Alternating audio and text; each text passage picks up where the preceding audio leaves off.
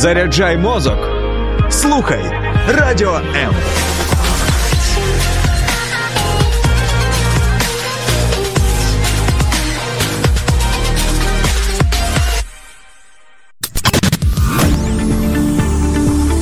Біблія під іншим кутом.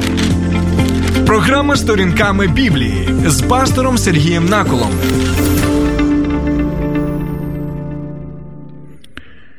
Вітаю, друзі. Один доволі таки мудрий чоловік, його звали е, святий Августин. Він сказав наступне: Ти є те, що ти любиш. Я ще раз е, зараз скажу цей вислів. Ти є те, що ти саме любиш. Також ця людина сказала наступне: той, хто справді любить, той співає. А в українській мові у нас є так е, різниця між любов'ю і коханням. Тому можна ще сказати по-іншому. Коли ти по-справжньому кохаєш, ти співаєш. Про що йде мова у цих висловах святого Августину? У першому вислові він е, намагається нам показати, що дійсно у нашій голові може бути багато інформації правильної. Ну, наприклад, далеко ходити ми не будемо. У нас є інформація, що зловживання алкоголем воно руйнує людину і призводить зазвичай до передчасної смерті і до багатьох соціальних проблем, пов'язаних із сім'єю, із родичами, і з людьми, які тебе оточують. Тобто у нас є ця інформація, але у той же час, якщо людина залежна від алкоголю, так, то ми можемо побачити, що незважаючи на цю правильну інформацію, нас обумовлює саме що? Нас обумовлює саме наша любов до у цьому випадку, на жаль, алкоголю. І ось це вже і характеризує нас, незважаючи на те, що ми можемо багато казати так, про те, що алкоголь. Зловживання алкоголем це неправильно. Те саме, наприклад, може бути і стосовно багатьох речей, які ми називаємо залежністю. Людина, наприклад, може казати, що перелюб це гріх, і ми в одній з наших програм про це вже розповідали. Так, людина знає, що перелюб це гріх, людина знає, що Богу не до вподоби таке, так, сексуальні відносини за межами шлюбу. Але у той же час людина може що практикувати перелюб так, з однією коханкою або навіть з декількома коханками. І ось та правильна інформація, яка є в голові, вона на практиці вона якось нівелюється, тому що дійсно ти є не те, що ти знаєш в голові, хоча це теж важливо, а те, хто ти є на практиці. А у другому у другому вислові, він е, каже наступне: що дійсно, як правило, зазвичай, і ми це можемо навіть е, бачити і в нашому житті, в житті оточуючих наших людей, що дійсно, коли ти, наприклад, закохався. Так, в дівчину або дівчина в хлопця закохалася, то у вас є бажання таке, знаєте, співати в душі, співають там. А, ваші фібри душі, якщо можна так е, сказати. І я знаю, що багато з тих, хто були у цьому. От е, стані так, закоханості перші місяці або перші роки вони навіть писали вірші, які присвячені своїй майбутній дружині. А навіть зараз є такі, що і одружені вже багато років, але також пишуть пісні своїм дружинам, співають пісня своїм дружинам або навіть складають вірші. Так? Тому у цьому питанні він показує, що наша любов або наше кохання, воно також буде втілюватися так у захваті, що це не просто такі, знаєте, стосунки ділові, якісь або за контрактом, так, але це ті органічні відносини, які можуть відбуватися так між чоловіком і дружиною, між е, хлопцем і дівчиною, які зустрічаються, і так далі. Чому я про все це кажу? Бо сьогодні ми будемо розглядати. Тему любові в одному з псалмів. І ця тема любові буде темою любові не так до людини, як саме до Господа. Так? Чому? Тому що ми побачимо, яким саме чином один з псалмоспівців, і це вже буде у нас сьогодні, до речі, не. Цар Давид, це буде один з е, синів е, одного вуйка давнього, яких звали Кореї. Це є ціла збірка псалмів синів Кореєвих. І ось ми сьогодні будемо розглядати один з цих псалмів, назва якого, до речі, е, це пісня любові. Так, і це доволі такий цікавий псалом. Чому? Тому що він і пророчий псалом, він згадується і в Євангелії, наприклад, якщо не помиляюся, від Матфія, можете, до речі, мені написати, чи я правильно сказав, чи ні. А також у листі до євреїв він цитується, тому цей псалом ще й не не, не, не лише пісня любові, яка показує нам, за що саме висловлює свої почуття, висловлює свій захват псалмоспівець перед Господом, але ще і пророкує про саме Господа Ісуса Христа. Тому ми можемо сказати, що цей псалом не лише про пісню любові до цара, який був у той час, у сиву давнину, а перш за все, пророча це пісня любові саме до царя Ісуса. Добре, перед тим. Як ми будемо розглядати цей псалом, це 45-й псалом. Ви можете вже а, потихеньку його шукати. 45-й псалом. Перед тим, як ми його будемо розглядати, я ще хотів а, ось що згадати. Тому що наше ставлення до Господа воно може бути одним з наступних. Дивіться, перше, це заперечення взагалі існування Бога. Так, люди заперечують, що він є, тому, ну. Як таких відносин бути не може. Тобто це заперечення особи Бога, а існування Бога, і людина не хоче з ним мати ніяких стосунків. Чому? Бо його як вважає людина, нема. Хоча атеїстів насправді Біблія показує не існує, бо атеїсти, незважаючи на що, у нього усе ж таки є ось це релігійне відчуття. Надприроднього, так, усе ж воно є, і навіть атеїзм у тих формах, які ми могли побачити навіть у Радянському Союзі, він а, у будь-якому випадку втілюється також в одну з релігійних форм. Добре. Друге, це відторгнення. Тобто людина знає, що Бог нібито і існує, але він не, не хоче мати. Теж стосунків з цим Богом, тому що, можливо, він образився на Бога якимось чином, можливо, його розуміння Бога, особливо біблійного Бога, спотворено, і він має вже е, не картинку, яка показує йому справжнього Бога, а якусь, знаєте, спотворену карикатуру, на яку він реагує. Третє це ігнорування. Тобто, ну, людина нібито і знає, що Бог є, але він живе так, ну ну то й що? Тобто він мені цікавий, так, у мене є своє життя, у мене є свої якісь. Уявлення про життя, про що таке добро, що таке зло. Хоча це людина не сама вигадала, вона усе це бере е, розуміє вона це, усвідомлює чи не усвідомлює, усвідомлює з, зі свого культурного соціального контексту, який, якщо брати на увагу наш контекст український, він обумовлений, хочете вірте, хочете не ні.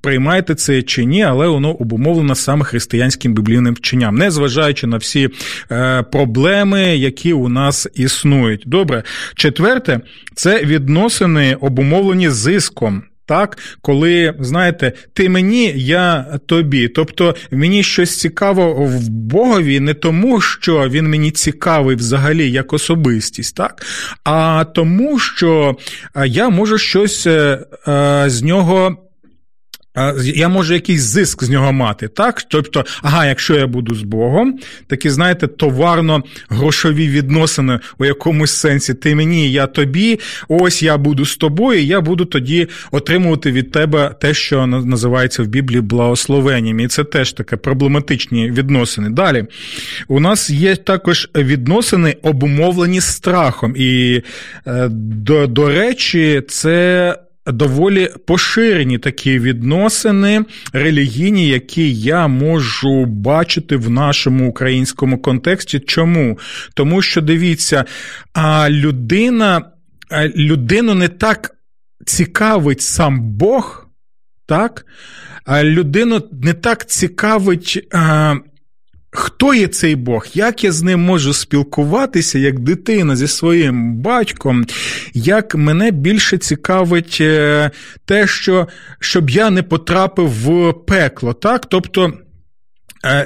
Основна мотивація людини, так, я буду з Богом, щоб це було, знаєте, такий ось квиточок, карт-бланш, який надає мені можливість уникнути пекла. Так, і це головна тоді мотивація людини, чому він знаходиться, наприклад, у тій чи іншій церкві, і чому там, наприклад, він е, або вона знаходиться на богослужіннях. І наступне це шосте відносини обумовлені любов'ю. Тобто головна мотивація людини, чому вона з Богом? Не тому, що воно може мати якийсь зиск з Бога, так, ти мені, а я тобі. Не тому, що головна мотивація, основна мотивація, а я боюся пекла, і тому мені Бог потрібен, як, знаєте, як рятувальна така гілочка, з яку можу схопитися, щоб не потрапити в пекло. Це саме відносини, які обумовлені мотивацією любові, коли людина розуміє, а я був у такому становищі. Так, я людина, яка потребувала спасіння у своїх гріхах, у своїх переступах, у усіх цих життєвих проблемах, яких у нас вище даху і так далі. І ось Господь Ісус Христос, Він мій Спаситель, Він мене спасає, і я захоплююся їм. Це просто незвичайний Господь, бо ну, жодна релігія світу не може нам показати Бога справжнім серцем людини. Ви розумієте, що навіть зараз, коли я вам розповідаю про Ісуса Христа, Він у нашому тілі, справжньому тілі, знаходиться в небесних сферах, де там саме, я не знаю, він поруч Отця Небесного знаходиться. І зараз у нього є наше тіло, в якому б'ється серце людське. Це просто щось неймовірне. І його тіло. Вона має всі ознаки усіх тих ран, які він отримав. Тобто шрами від тих ран, вони також і є. І якщо буде ця е, неймовірна можливість, ми ще зможемо, можливо, навіть доторкнутися до цих шрамів, так, коли зустрінемося з ним обличчям до е, обличчя. Так, І це просто щось неймовірне. Тому дивіться, е, який можна ще приклад у цьому е, навести? Е, вірний чоловік і вірна люд... Е, дружина, так? Якщо ви запитаєте, чому ви не зраджуєте своєму чоловіку, так? І він і вона можуть сказати, тому що ми кохаємо один одного, так? І тому ми намагаємося, наскільки це можливо, в наших обставинах усе зробити для того, щоб бути вірними до кінця, до самої смерті, і не зраджувати один одному. І можна також запитати, а яка ваша головна мотивація. Тобто, наприклад, чоловік, чому ти не зраджуєш своїй дружині? Чоловік міг би сказати: ну розумієш, я усвідомлюю, що якщо я буду зраджувати своїй дружині, це буде скандал великий, тобто репутація моя постраждає. Так, я можу там навіть втратити роботу. Це якщо ця людина дійсно там знаходиться в якомусь церковному середовищі, християнському середовищі, так, це наслідки, які соціальні. І тобто тоді головною, головною метою цієї мотивації буде що? Буде саме страх. Тобто я боюся втратити те, те, те, те, те, те. Цьому місце є, звичайно. Тобто ми не можемо сказати, що взагалі цього не потрібно, щоб цей був страх, так? Але ми зараз кажемо про основну головну мотивацію. Або цей чоловік скаже: я е, намагаюся не зраджувати своїй дружині, тому що я її люблю. Вона моя дружина. Так? І він може згадати, які у них були відносини до шлюбу, як як розвивалися їх е, відносини у шлюбі, яким чином все це е, відбувалося. Так? І це все. Також просякнуто біблійним вченням про вірність у шлюбі і так далі. І тощо. Тому ми можемо побачити, так, що таке головна мотивація. Тому. От ми сьогодні і зосередимо увагу, коли ми будемо розглядати 45-й псалом, саме на мотивацію обумовлену а, любов'ю. І ми побачимо, чому це так важливо, тому що зазвичай, особливо в нашому контексті в Україні, чомусь ми вважаємо, що Біблія нам розповідає лише про якогось такого, знаєте, а, Бога, який лише гнівається, лише який лише і очікує, коли ж так е, коли ж так покарати а, людей так, щоб якусь таке, таке садистське якесь зробити. Е, відношення до них і так далі. Але ми можемо побачити, що Біблія вона багато каже не лише про Бога, який любить нас, але також і про людей, мотивація яких серце, яке наповнене саме любов'ю до Господа. І ось один з цих текстів богонатхнених це саме 45-й псалом. Нагадую, що це не лише псалом е, любові, це ще і псалом любові, пророчий, який зосереджує нашу увагу і привертає нашу увагу саме на Господа Ісуса Христа, бо саме про нього тут йде мова. І давайте почитаємо на початку цей псалом. Це щось неймовірне. Пам'ятаєте, так, що я вже казав, що назва цього псалму це пісня любові, пісня любові. І от одразу ми повинні е, е, замислитися і е, запитати себе, а яка моя мотивація саме особиста у моїх відносинах до Бога? Чи це мотивація обумовлена зиском, чи це мотивація обумовлена в більшій мірі е, страхом, чи це мотивація, яка саме обумовлена любов'ю, захватом і е, тим, що дійсно. Ти любиш свого Господа, і твоє серце наповнене цією любов'ю, і воно виплескується саме в пісні пісні захвату. Моє серце сповнене любов'ю. Я співаю складеною мною пісню цареві, мій язик, як перо скорописця. І це щось неймовірне, ось особливо цей вираз перо скорописця, що мається на увазі, не лише не те, не те, що він швидко співає своєму цареві, як перед яким він в захиті і якого він любить. Перш за все, мій язик як перо скорописця, тобто скорописець це була людина, яка була професіоналом, фахівцем своєї справи. Скорописець він писав неймовірно гарно. Він тренувався для того, щоб кожну літеру написати чудовим чином. Він тренувався руками, щоб це зробити.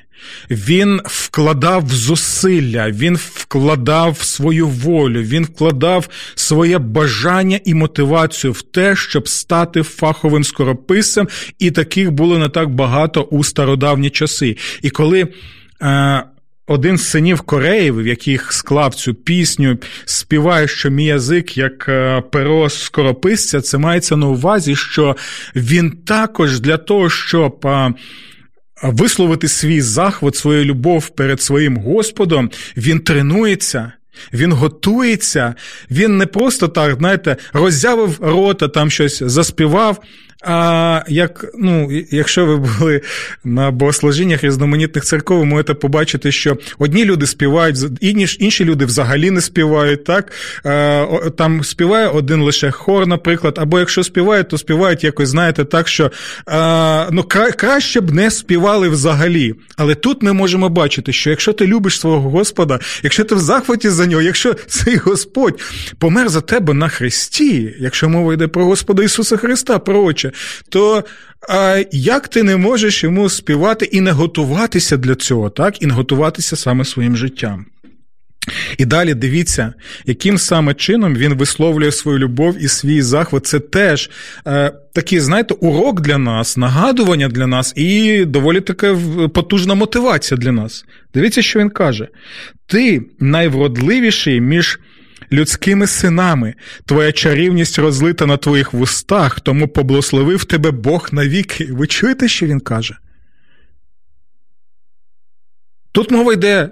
Зараз ми знаємо пророче про Господа Ісуса Христа, незважаючи на те, що пророк Ісая каже, що твоє обличчя було спотворене, ти е, майже жодним чином не відрізнявся так від спотворених людей. Тут ми бачимо, що якщо ти любиш, якщо ти дійсно цінуєш те, що Господь для тебе зробив, то цей Господь для тебе найвродливіший, найпрекрасніший. Я пам'ятаю. Знаєте, одну розповідь таку казкову про те, що одна лисиця вона бігала по лісу і шукала своє лисеня, так і запитує: ви бачили моє лисеня? Бачили моє лисеня? А всі запитують: а як виглядаєте е, лисеня? Вона каже: Ой, таке чудове, таке пухнастеньке, таке е, е, роз, такі оченятка в нього, ось таке таке хутро у нього чудове. А ці всі ці тваринки, звірі кажуть, ні, такого не бачили. Бачили такого худого, облізлого, ось оченята затмарені, ось брудного. Вона каже: Так, так, так, це мій, це мій, покажіть, де він, де він, де він. Ось щось таке подібне ми можемо і бачити. Тобто, яке саме ставлення? Це те саме, знаєте. Що ми можемо побачити у відносинах між е, хлопцем та дівчиною. Знаєте, хлопець закохується в дівчину якусь так, а оточуючи або друзі можуть сказати, ну що він в неї в ній знайшов, так що в ній в ній такого привабливого, ну яка там в неї врода, не можемо зрозуміти. А для для нього вона най гарніша, вона найпрекрасніша для нього. Він лише хоче бути з нею. І яких ви там би йому не пропонували інших красунь, так він не буде з ними спілкуватися. Так він буде спілкуватися ось цією дівчинкою, яка для інших, можливо, взагалі і не красуня. Тобто, ось таким чином, як ми ставимося саме за Господа, яка у нас мотивація, і якими очами саме ми це розглядаємо, очами цього світу або очами саме саме віри, коли ти розумієш, а, він найвразливіший для мене чому? Не тому, що я можу мати з нього зиск, який ти мені, а я тобі. Не тому, що моя мотивація обумовлена страхом, як ми вже це згадували, а тому, що я його люблю. Я його люблю, тому що я розумію, що він полюбив мене ще тоді, коли я був грішником, і коли я взагалі про нього не знав, коли я його ігнорував, або а, коли я відштовхував його від себе, або, або взагалі жив виключно просто своїм життям, і він мені не був потрібний. І дивіться, він концентрує увагу, твоя чарівність розлита на твоїх вустах. Чому на твоїх вустах? Тому що ці а, вуста, ми кажемо про Господа Ісуса Христа, це вуста, які навчають нас правильним відносинам між нашим Отцем Небесним і нами. Це те, що знову і знову ми можемо згадувати такі чудові притчі, як притча про блудного сина. Ці вуста Господа Ісуса Христа нагадують нам знову і знову і закликають нас: прийдіть до мене усі обтяжені, прийдіть до мене усі ті, хто хоче скласти цей тягар гріха своїх помилок, помилок життєвих і всього того, що трапляється в вашому житті, щоб лише прийти, прийти, і я вам допоможу. І це гарантія, яку він нам надає. Але далі, друзі, дивіться, ви бачите, я багато з вами. Е- звертав увагу саме на Господа Ісуса Христа спочатку цього псалму, саме на те, що Він зробив на Христі. Я приділив приділив багато увазі на те, що Господь Ісус показує свою любов тим, що Він помирає за грішників на Христі. Він показує тим самим, що Він достойний, так гідний нашої пошани і нашого захвату перед Ним, і нашої любові. Якщо дійсно ти впевнений в тому, що Господь простив твої гріхи і називає тебе своїм сином. Але далі дивіться, це актуально в нашому контексті в контексті війни. Так, почули мене уважно? Саме в контексті війни. Бо у декількох наших програмах ми вже згадували про те, що зараз Господь Ісус Він не висить на Христі. Так? Він не, хрест, не висить на Христі. Він зараз Господь у славі. Він зараз вже царює як запевняє нас апостол Павло у 15 розділі. Наприклад, листа до коринтян, що він поширює своє царство, він буде це поширювати, доколі не знищить усіх своїх ворогів. Так? І ось цей псалом, він нам далі показує, за що саме псалмоспівець любить свого Господа. Давайте далі прочитаємо. Прикріпи до пояса свого меча. Почули? Він любить Господа і закликає, щоб Господь прикріпив до пояса свого меча. Це символ чого? Це символ справедливості, Божої справедливості, яку він коїть у цьому світі. Прикріпи до пояса свого меча, о лицарю, своїм достоинством і славою. Це все нагадує нам те, той опис Господа Ісуса Христа, який ми бачимо у книзі об'явлення, так, коли Він прийде зі своєю славою, зі своєю величю, зі своїм мечом і буде вершити саме суд. Твоя велич нехай шириться, тож мчися верхи задля правди або справедливості. Та нехай твоя правиця провадить тебе до величних звершень. Твої стріли нагострені і влучають у серце ворогів царя, тому народи падають перед тобою. Престол твій Боже повіки вічні, скіпетр Твого царства це скіпетр справедливости. Почули це те, що цитує автор листа до євреїв. Ви бачите, чому він захоплюється Господом Ісусом Христом пророчу? Чому він в захваті, чому він любить цього царя? Тому що він впевнений в тому, що цей цар забезпечить справедливість у цьому світі. Рано чи пізно це відбудеться, тому він в захваті від цього. І далі слухайте, восьмий вірш, він доволі важливий для нас.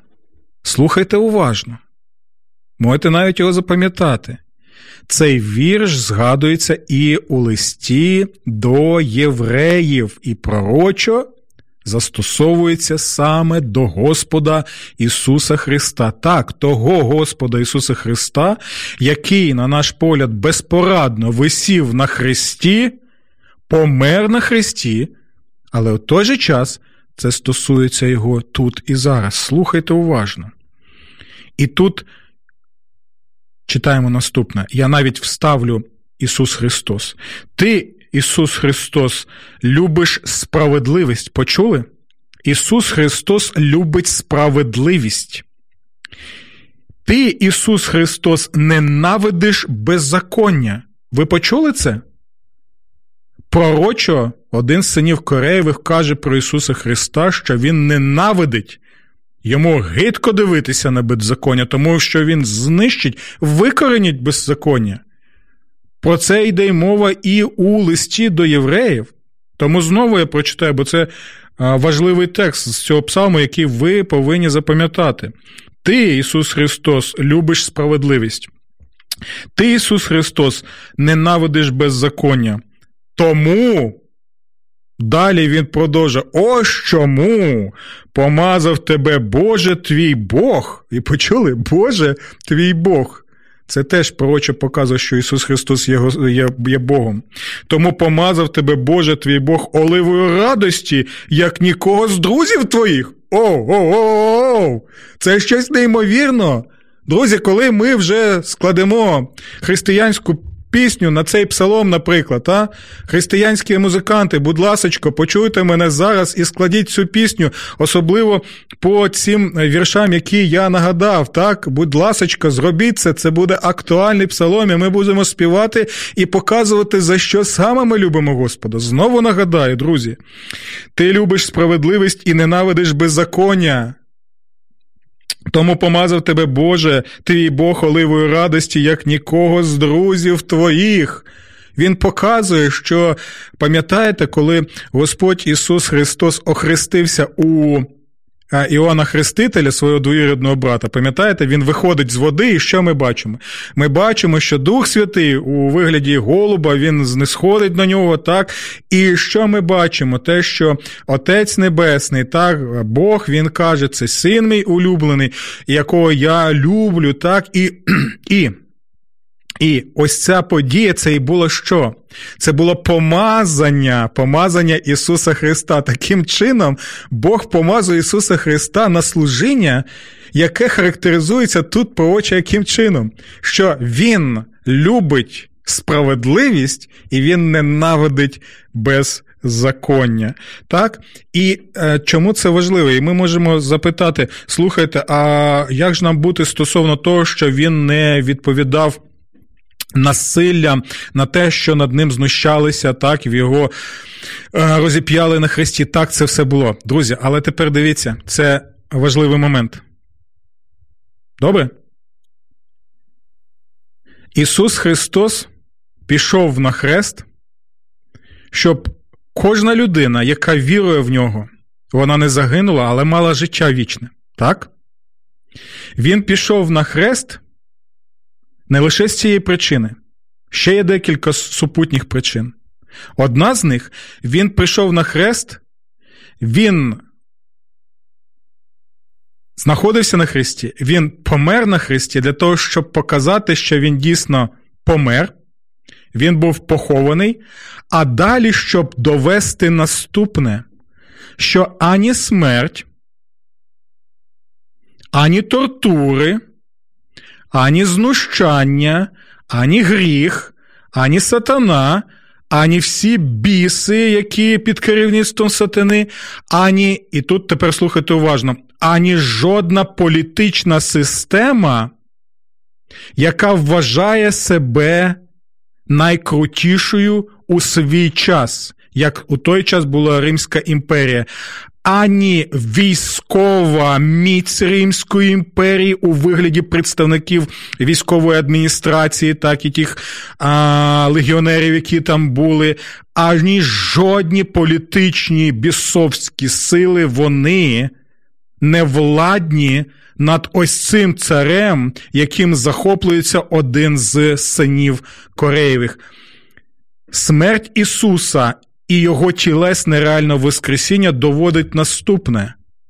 Яким би ти крутим не був правителем, як римський імператор, яка б у тебе не була потужна імперія, яка б у тебе не була потужна армія світу, а на той час римська армія була number one, Номер один, а армію, так, який би ти не мав вплив, які б ти печатки офіційні не ставив на ось цьому камені, яким зачинили гробницю, е, які б ви заколоти не робили, які б ви не е, організовували проплачені суди з проплаченими корумпованими суддями і свідками, які б ти не використовував всі ці речі, смерть Ісуса Христа і Його тілесне Воскресіння доводить наступне.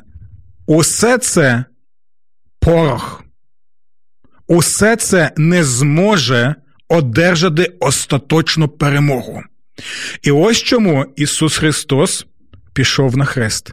З одного боку, Він показує свою а, любов і милосердя до людей, так, і він помирає за цих людей. І це неймовірно, дійсно.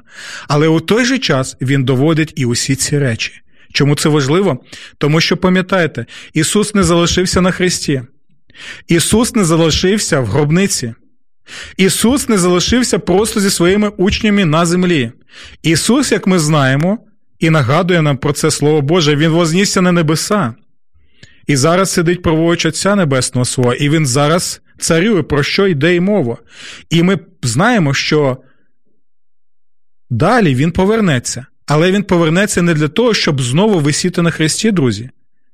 Він повернеться саме як ось цей цар, про якого тут і йде мова що престол твій Боже повіки вічні, скіпетр Твого царства це скіпетр справедливості.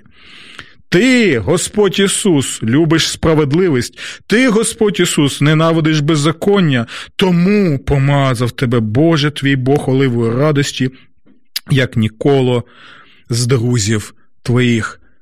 Це просто неймовірний псалом. У нас нема часу увесь його розглянути. Я лише маленьку частину з вами розглянув, і я просто закликаю сьогодні вас прочитати цей псалом, порозмірковувати над ним і написати, що ви більше думаєте стосовно того, що тут йде мова. Бо дійсно, можливо, ми ще і приділимо увагу цьому псалму в одному з наших програм. І дивіться. Останній вірш просто вже прочитаю. Я увіковічню твоє ім'я в усіх поколіннях, тому народу прославлятиме тебе по вічні віки. Це писав Корей за тисячі років до наших часів. За тисячі років до наших часів. Ще раз прочитаю. Я увіковічню твоє ім'я в усіх поколіннях, тому народи прославлятимуть тебе по вічні віки. А? Ще тоді, коли Корей жив, Ісус Христос навіть не народився. Але Корей пророкує надприроднім чином. Він пророкує, що Господа Ісуса Христа будуть прославляти по віки вічні і в різних е, поколіннях, і в різних народах. Що зараз відбувається, друзі, незважаючи на що, незважаючи на переслідування християн, незважаючи на те, що їх знищували, знищували Біблії і все інше, скільки такого відбувалося, я вам скажу одну річ: за статистикою, зараз християнство поширено як ніколи за увесь час свого існування. Знаєте чому? Це дія надприродня Бога. І про це йде мова і в цьому пророчому 45-му псалмі. Дякую, друзі, за увагу. Часу вже, на жаль, нема. Тому до нових зустрічей в прямому нашому ефірі наступного тижня. Сподобався ефір? Є запитання або заперечення? Пиши радіом.ua